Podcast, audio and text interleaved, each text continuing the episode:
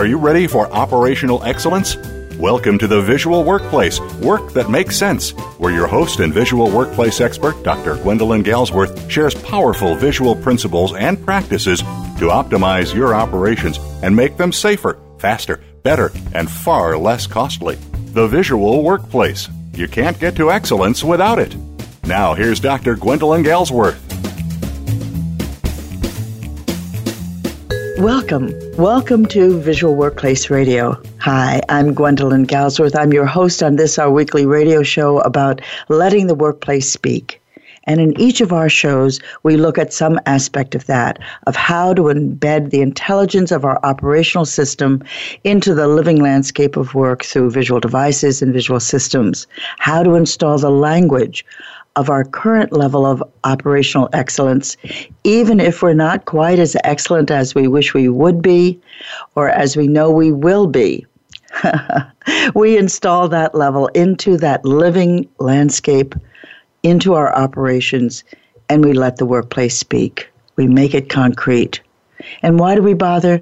We bother because we get amazing bottom line benefits, improved safety, quality, aligned delivery time, shrinking costs, and we also get a splendid cultural alignment, a spirited and engaged workforce. That's one of the major outcomes of workplace visuality. We install a language that connects people. And we also enjoy ourselves at work. And don't we want to? Don't we want to go to work and say, ah, I'm glad I'm here? So that's what this show is about.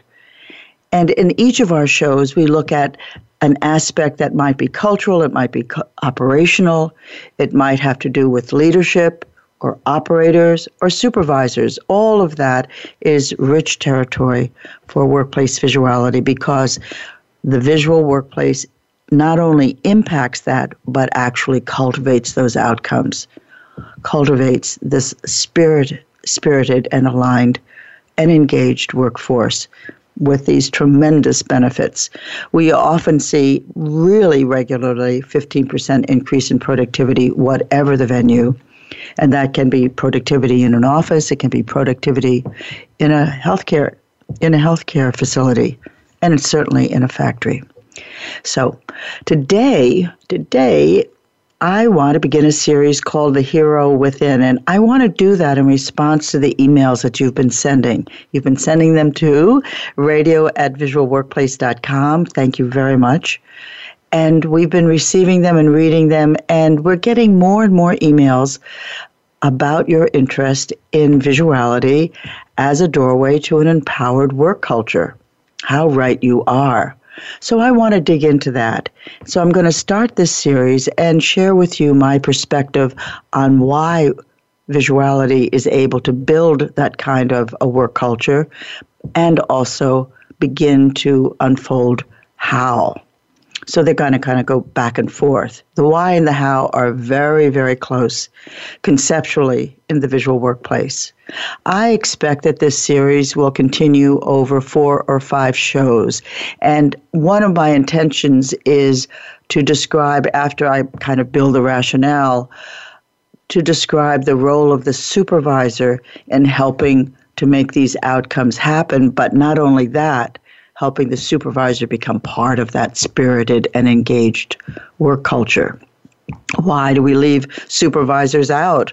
They are the glue that holds the whole operations together. So, so let, let's just begin.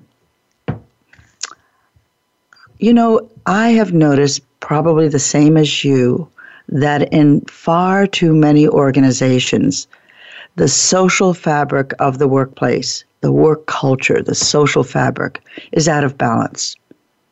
And without a substantive change in that culture, there's no implement. Um, I beg your pardon. There's no implementation, however excellent in intent, that will become sustainable. The culture is the substance of your sustainment mechanism. And so change has to begin at a level of each employee's, and this is my choice as a beginning part. I believe that it has to begin with the sense of self. with his or her place within the enterprise and his or her relationship with others. The change must begin at the level of each employee's sense of self. The way I capsulize that is to talk about the hero within. And one of the organizing questions for me when I look at an organization is this which actually comes from Charles Dickens and his wonderful novel, David Copperfield Will I be the hero of my own life? Will I be the hero of my own life? So Dickens opens his novel, this endless 450 page, could be 600 page book, depending on the size of the page and the, and the font. He opens his classic David Copperfield with David pondering his young life. And in the quiet of his heart, David asks, Will I be the hero of my own life? He's on the beach, he's having struggles, and he's wondering about the life to come. He's a young man. And over the next 400 or so pages, David proceeds to discover the answer to that in the trials and adventures of becoming a man in 19th century England. David's question is our question. Though quietly forgotten as we grow older, when each of us was young, this was the question in our hearts Will I be the hero of my own life? It may have been worded differently. Maybe it sounded more like, What will I be when I grow up? deep in the mystery of our childhood. This was our question What will I be when I grow up? And then in our adolescent heart, there was a profound belief that whatever that answer turned out to be, I would be excellent at it. I will excel. I will make something of my life. I will be its hero. This very sentiment was at the heart of a discussion that I had about a decade ago with an employee of an aerospace manufacturer in Texas. I call him Ted. Ted had started at this large corporation, large and famous corporation, about 27 years before. He was fresh out of high school. His dad had worked there before him. And Ted told me during this conversation, pardon me, during this conversation, he said, You know, as a kid, I would stand in my backyard and I would see these fighter planes. It was an aerospace manufacturer. These fighter planes cut white streamers across the sky, and I was just thrilled to my bones because I knew someday I was going to join my dad in making those magnificent, magnificent airplanes, so slick and fast, so perfect. He said, he recalled saying to himself, I'm going to make fighter planes when I grow up. That's what I'm going to do, just like dad. It was a very, very beautiful moment. He was fresh out of high school when he went to that great aerospace company, knocked on the door, and said, Please hire me. And they did. He said, I, I went in to be a hero, Gwendolyn. I wanted to do something great. That was 27 years ago. What happened? That's what he said. He said, That was 27 years ago. He paused and then he asked, What happened? I looked at him and I saw a fine person. But I knew that Ted wanted me to look deeper. He wanted me to see that that hero was still inside, waiting to get out. I was silent. I understood. I understood. What would it be like if the job description for every CEO, president, plant manager, VP, manager, and supervisor, part of that job description was to help employees find and manifest the hero within? What would it be like? Hmm? Those who would take this on would widen immediately their definition of their own work. What would happen? And what would happen if you took this on? Whatever you do in the company. What would happen if you committed to helping each person who reports to you become a hero in their own work? What part of your current job would stay the same and what part would change? What part of you would change? Here's the thing The work culture is identity's mirror. How does a manager help people realize the transcendent, the transcendent dimension of themselves? And when I talk about how does a manager, please know in that term I'm including supervisors, executives, union leaders, every, everyone who has staff responsibility, who's not an hourly employee or who's not a value add associate. Most of my conversations are about power and the distribution of power in all of its glorious forms.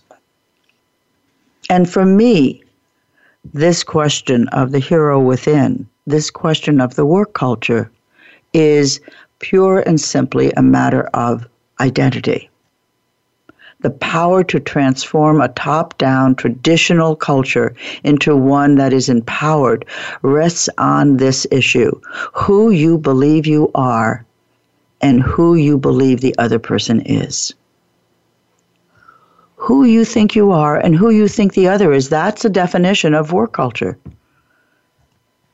And the culture becomes aligned. In my experience, in my work, in the outcomes that I support through my work with corporations, with mm-hmm. companies everywhere, the culture becomes aligned when I know that I am you. When I know that I am you. It takes a little convincing. It takes a little time for that to evolve so that we first of all shift and begin to understand who we think we are, and then we focus on well, who is that other one?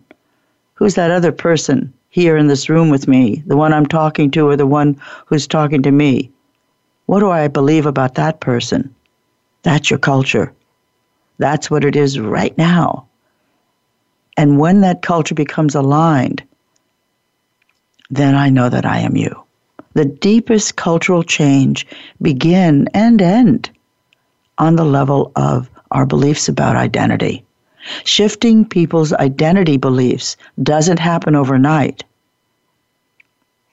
And it is most easily accomplished by making the process as tangible as possible at every step, as tangible as possible. So it isn't so much believing as much as seeing and demonstrating. The evidence is there.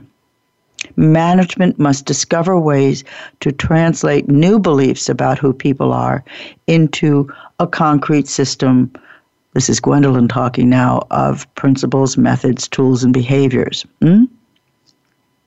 That we'll get to a little in a little while. But right now, let's stay focused on the concept or this principle of identity, that identity rules, whether we want it or not. As I said before, the mirror of identity is your work culture. As we think about creating this possibility of change, we also realize that people need time for this, but they also need permission it needs to be, by permission, I mean a stated intent. It needs to be said in a series of principles. All of us are learners. Everyone is a problem solver. Um, let's share the load.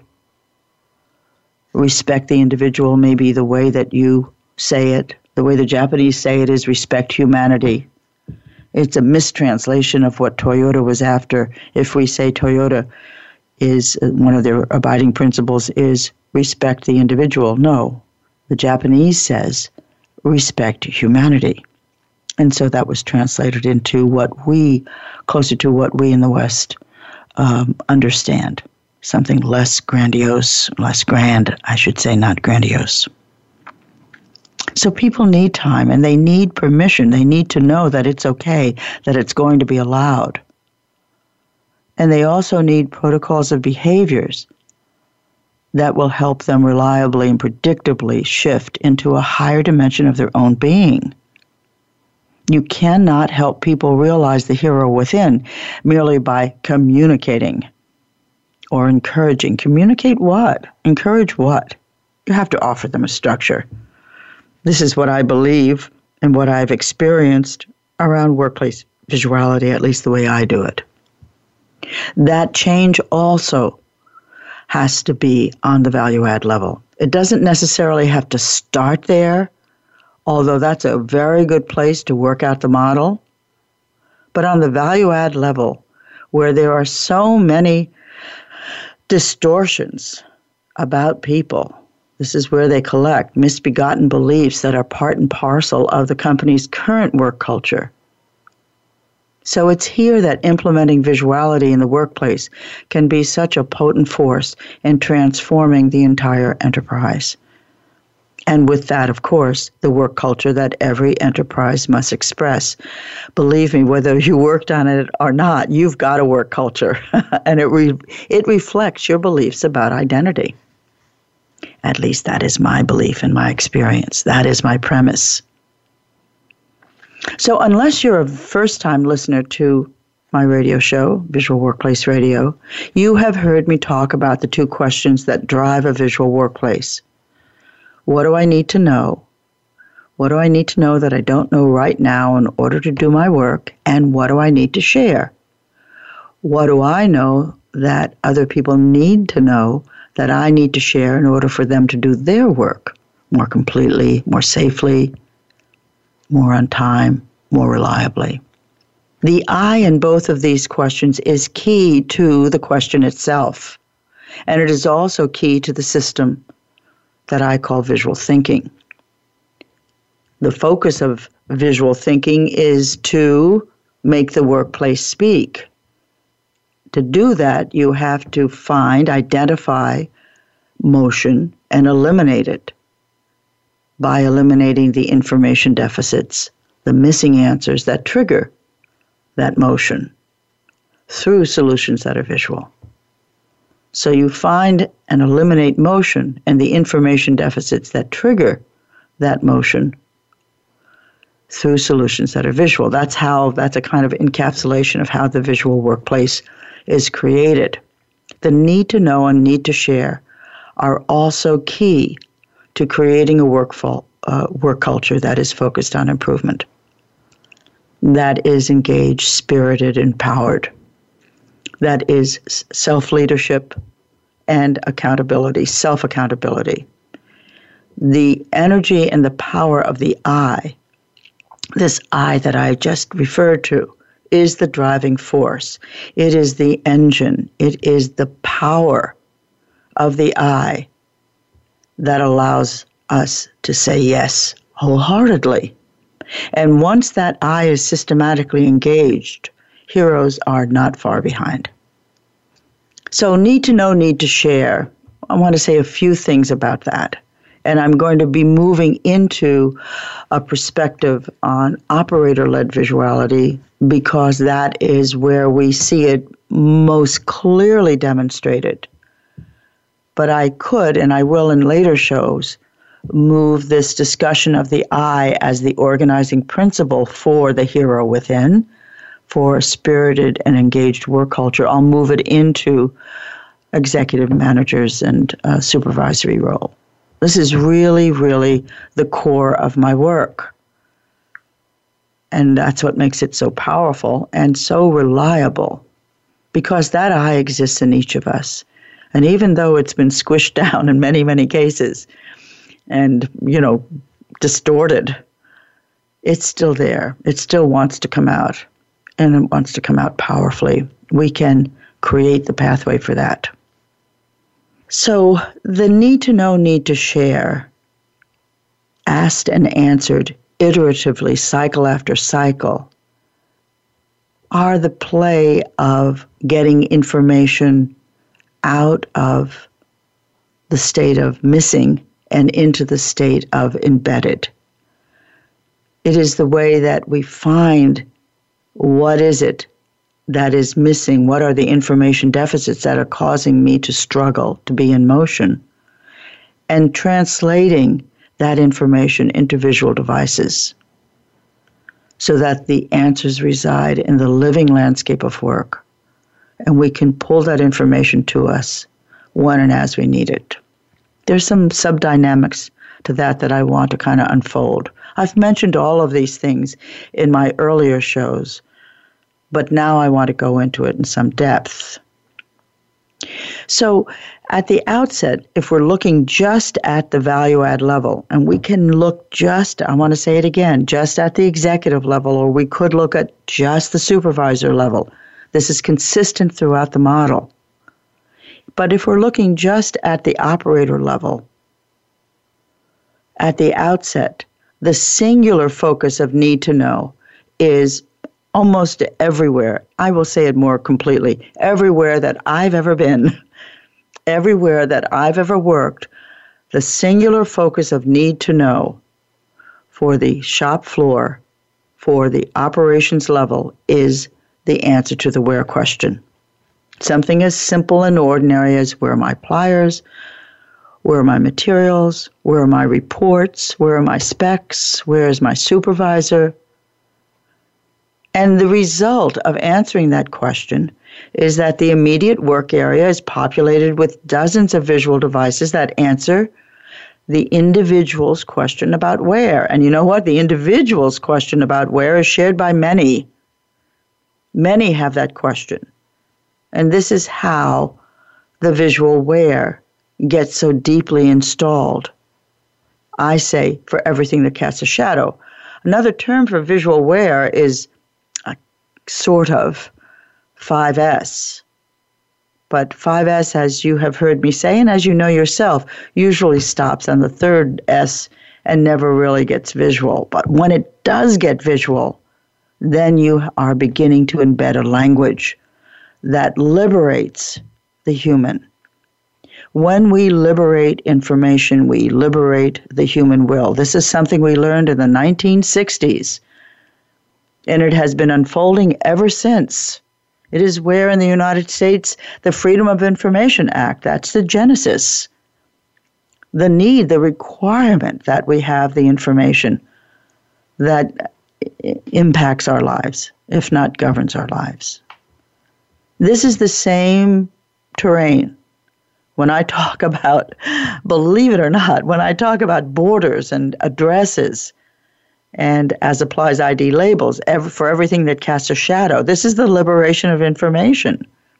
It is one of the frustrations for operators to not even be able to get that simple question answered in a simple, consistent, reliable, and visual, visible way where things are. It's so fundamental that the frustration, the confusion, the anger, the resistance, the indifference, the numbness that is triggered in its absence is a, a, a business factor.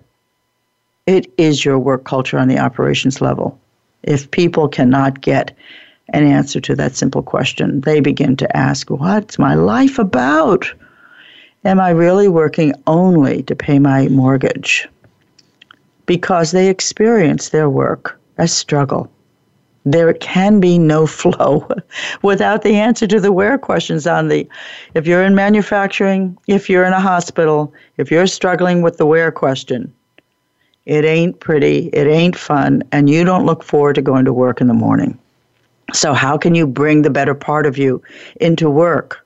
Instead you leave it in the back seat of your car with the windows cracked a little bit so that it's still breathing when you come back that better part of you how can you bring it into work when work is a struggle? You bring your defensiveness, your your fists are up. You duke it out every day. or you dominate it in some obnoxious way so that you get what you want and you have some sense of control. so the result of that simple I driven, it is I driven, it is not we driven, of that simple question, is that the visual where is implemented. And over time, the logic of the visual where and the control that follows spreads across the company. And the, the impact can be so far reaching and unprecedented for the people who have, wor- who have worked without that where that they often assume that 90% of their journey to a visual workplace is completed just by putting down borders and addresses. In truth, it represents about 15% of the overall impact for the enterprise. But it's 90% for them. so, this physical conversion of the work environment is what I meant before when I said it needs, if you want people to learn how to shift their identity, to even be able to begin to do that, you have to change the physical environment. This is not a conversation. This is not group therapy. This is a physical, tangible change in the workplace so that my physical behavior can change. Instead of fighting against, instead of fighting against the environment, the environment is with me. We flow together. That is the beauty of it. Okay? So, the physical conversion of the work environment will trigger, will make this outcome possible. It is a physical change, and the outcome is a cultural conversion as well. And it exists on the socio leadership dimension of the enterprise. People begin to be present at their work. Hmm? The impact and the meaning is this I am in control of my corner of the world. It may be a small corner, but I am in control. This is a mighty occurrence. When an operator states, I am in control of my corner of the world and feels in control, you can confidently predict that that person his, is on his or her way to becoming a steady improvement contributor, a genuine citizen of the organization. Do you see? Even if the team is not yet formed, that person is forming themselves into an authentic team member because they feel the power of their the I in within them, this hero that wants to come out. But they also feel flow. And that is what they're describing when they say I'm in control translated, it means I'm in flow. I can go from A to B to C to D at will. I'm in control because my workplace flows. And in my experience, the simple physical act of installing, in this example, the visual where through an I driven premise provides us with an invaluable sense of physical control that we all crave and need and personal confidence is a natural byproduct. But I want to say something more because this will apply to supervisors and managers and executives as well. When we look closer at that sense of control, which for some people is their first experience of any degree of mastery at work, it represents a revolutionary personal breakthrough. Slowly, control becomes confidence, confidence in one's own ability to address the world at work. And as this sense of control and confidence spreads from individual to individual, department to department, a trust in the company exists, begins to emerge. A trust between people, between departments, and in the company itself begins to emerge. This creates a tremendous shift over time, but not all that much time. Several months can get this rolling. I've seen this dozens of times. This is my work. These shifts in personal identity lay the groundwork for resourcefulness and higher levels of engagement and connectivity that characteristically produce high performing, high functioning teams. When you look closer, you will see that this simple mastery of the physical environment through the visual where does this magical, marvelous thing. It creates margin within us, it creates space within us, space within which we can grow. Unless you have lived through it, it it may be hard to believe that the simple act of installing the visual where can engender leaders where before there were none. Yet I've witnessed this repeatedly. The journey into visuality has to change us because it changes the way in which information is delivered, and therefore it changes the social fabric of work. Simply put, I said it a moment ago the liberation of information is the liberation of the human will.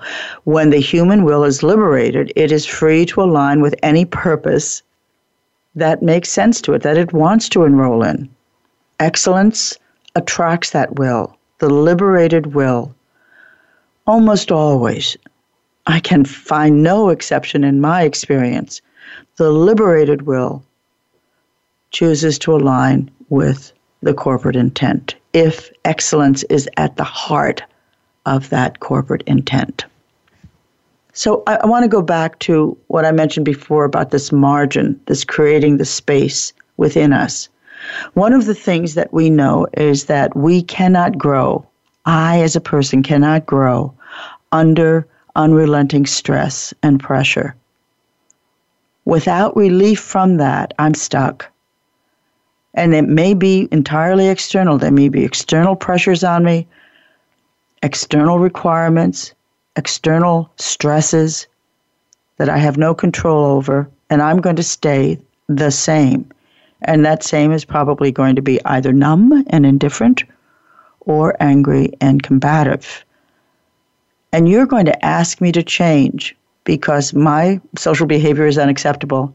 I'm not going to be able to do it unless you give me some relief. Because without relief, I can't relax. A little bit, not a lot. I'm not going to go grab my umbrella and my sunglasses and, you know, have a day at the beach at work. I mean, de stress enough for there to be within me some margin of space. That's what happens when we relax room appears inside. Perhaps not yet spaciousness, but space. And it is within that space that we can grow. The space allows us. The space allows the hero within to begin to appear. I want to emphasize this, and I hope that my words are clear because this is a subtle, almost invisible dynamic, but it is an outcome in particular of the visual workplace, of embedding information into the living landscape of work so that I can pull it to me when and as I need it, and it is accurate, complete, and timely. And I can flow. And I rest within that. The flow is predictable, is knowable, it supports me. And a small smile appears on my face as I begin to enjoy myself just a tiny bit at work because not everything is fighting me anymore. This is a purpose. It is one of the major outcomes on the physical side of the visual workplace. On the physical side, it's because there is embedded information and embedded order. There is the pattern of work. For me, that's the purpose of 5S to implement the pattern of work so that it is visible, knowable, and we follow it, we flow through it. The value stream is demonstrated. It isn't just a theoretical connection, set of connections on a piece of paper or on a plan but it is visible and, and, and vital, visible to me. And I relax and I flow. And the result of that is something inside of me relaxes that thing that had been struggling day after day, week after week, year after year, 27 years from our friend Ted, relaxes and I can grow. The responsibility of management is to make sure there's a place for us humans to grow into a vision, a shape, an architecture of improvement and of release and of contribution. Our natural condition is to want to improve whatever we're in. This is hardwired into us. It is a discussion maybe we'll have right now if we have enough time. I don't think I do but we'll have at a later date, perhaps within this series. I'll make a note of it for next week. But there, we are hardwired for improvement because of this wonderful condition of our mind. The mind is a pattern seeking mechanism.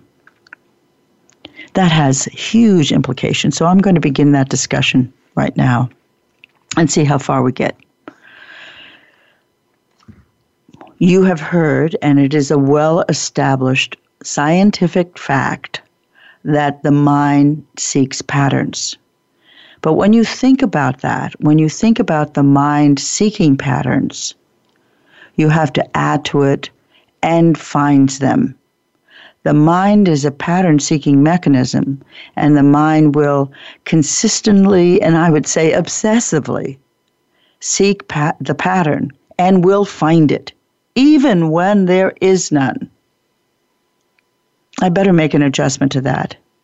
One of the um, phenomenons that we experience as a human being when we enter a new workplace that is not yet visual, we're new to it.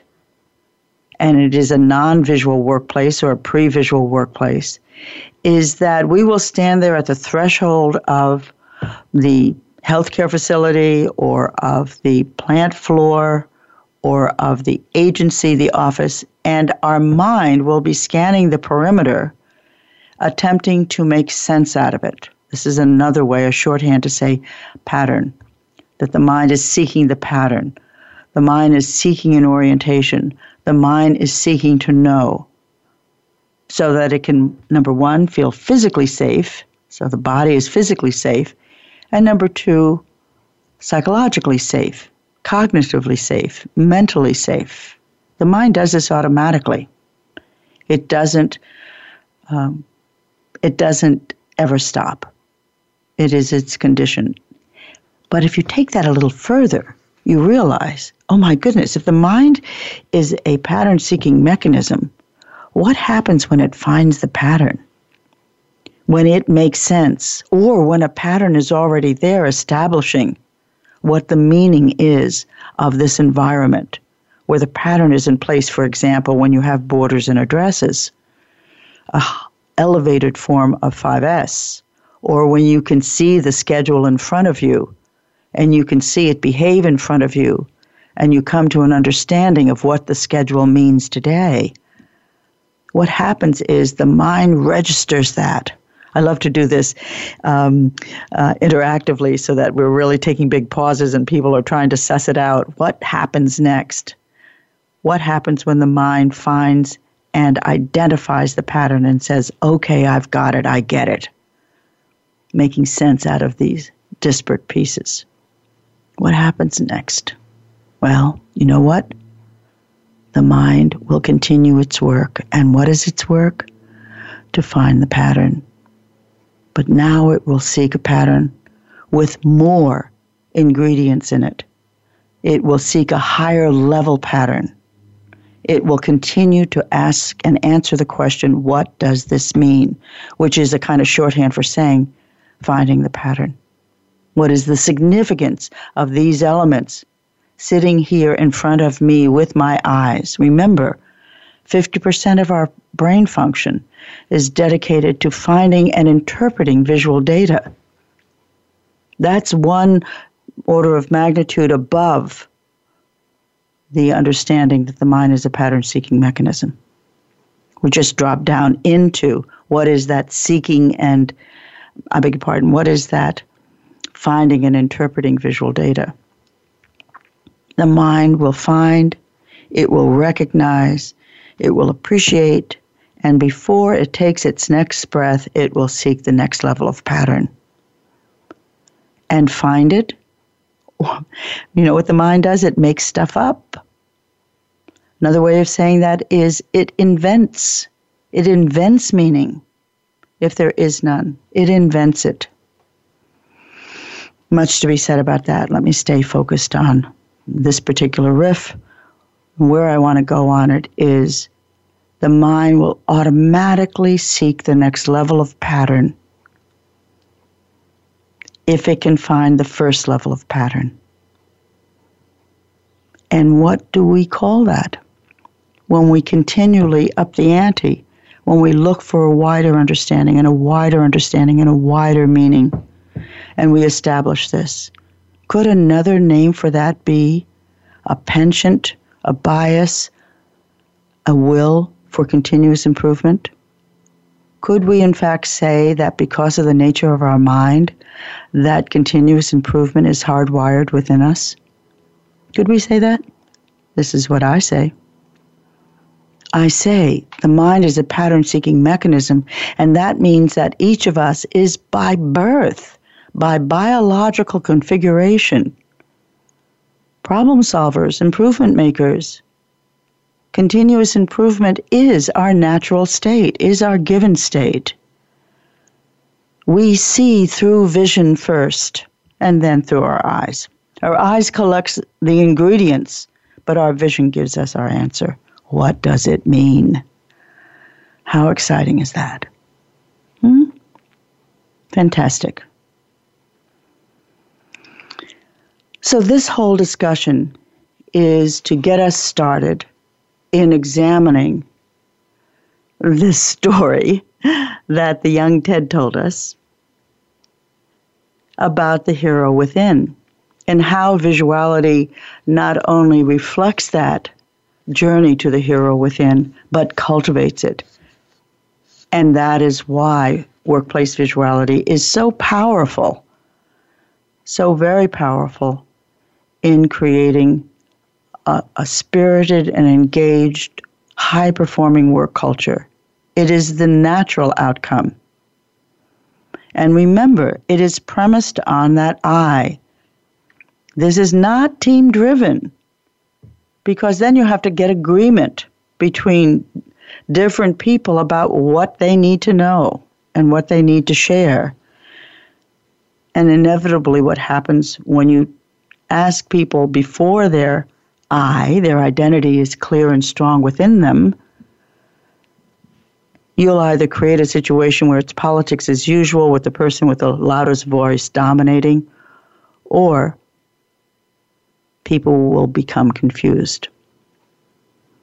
That's if you engage teams too quickly, you you have the lowest common denominator as a team, as the team condition that's another discussion as well.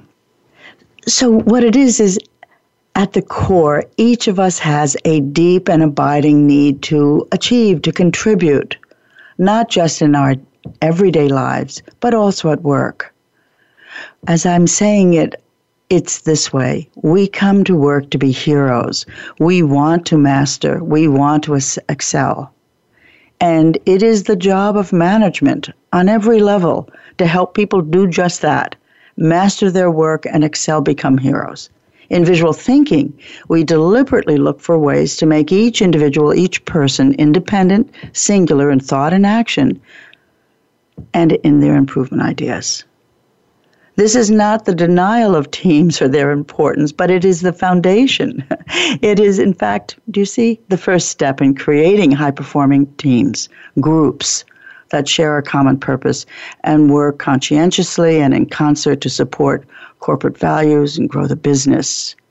I call this approach I driven. It's at the very heart of what makes workplace visuality produce such powerful bottom line outcomes and cultural outcomes they go hand in hand the bottom line outcomes in many ways are more dazzling but then you turn around and you say wait a minute the cultural outcomes are dazzling I have a, a, wonderful GM I'm working with currently, and he calls it shiny eyes. He says, "That's what I live for. That's where. That's why I know this is working. People's eyes are shining.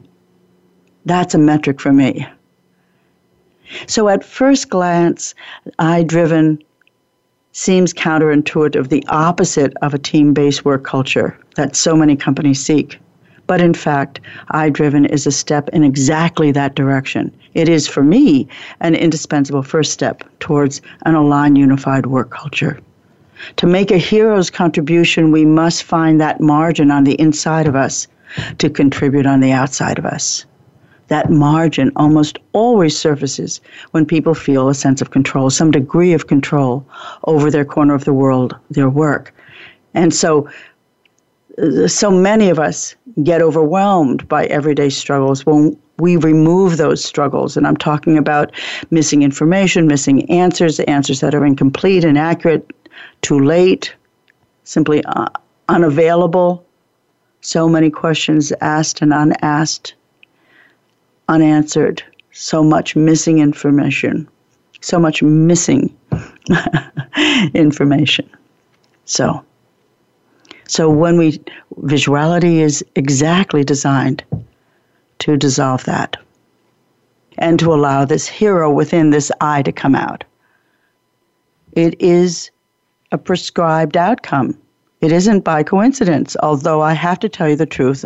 I discovered it, that it was happening only because it did happen. And I thought, oh, this is far beyond anything that I ever expected this work to produce. Look at these people. They love what they're doing. They're contributing, they're improving, they're creating this visual workplace that is also so beautiful. And I'm not just talking about operators, they're changing as individuals. What's going on? What's going on? And I realized, my goodness, we're liberating information and, and with it the human will. Ah, a revolution, a transformation. So, this is the first in the series of that I'm calling The Hero Within. And we'll begin to play this theme through various um, scenarios and anecdotes and things that I've learned. And I hope you find this strengthening and clarifying. I hope you at least find it intriguing, interesting. It is entirely my pleasure to share these um, things that I've learned with you. I am so glad that you tuned in. Thank you. Thank you for tuning in. Thank you for listening. Please send your comments, your pictures, your stories to radio at visualworkplace.com. Visit us at visualworkplace.com. There's lots of articles on there, and there are these podcasts. And tune in next time. This is Gwendolyn Galsworth. I'm signing off. Let the workplace speak. Thank you for joining us this week at Visual Workplace Radio. Tune in for another episode next Tuesday at 1 p.m. Eastern Time, 10 a.m. Pacific, with your host, Dr. Gwendolyn Galsworth, on the Voice America Business Channel. Let the workplace speak.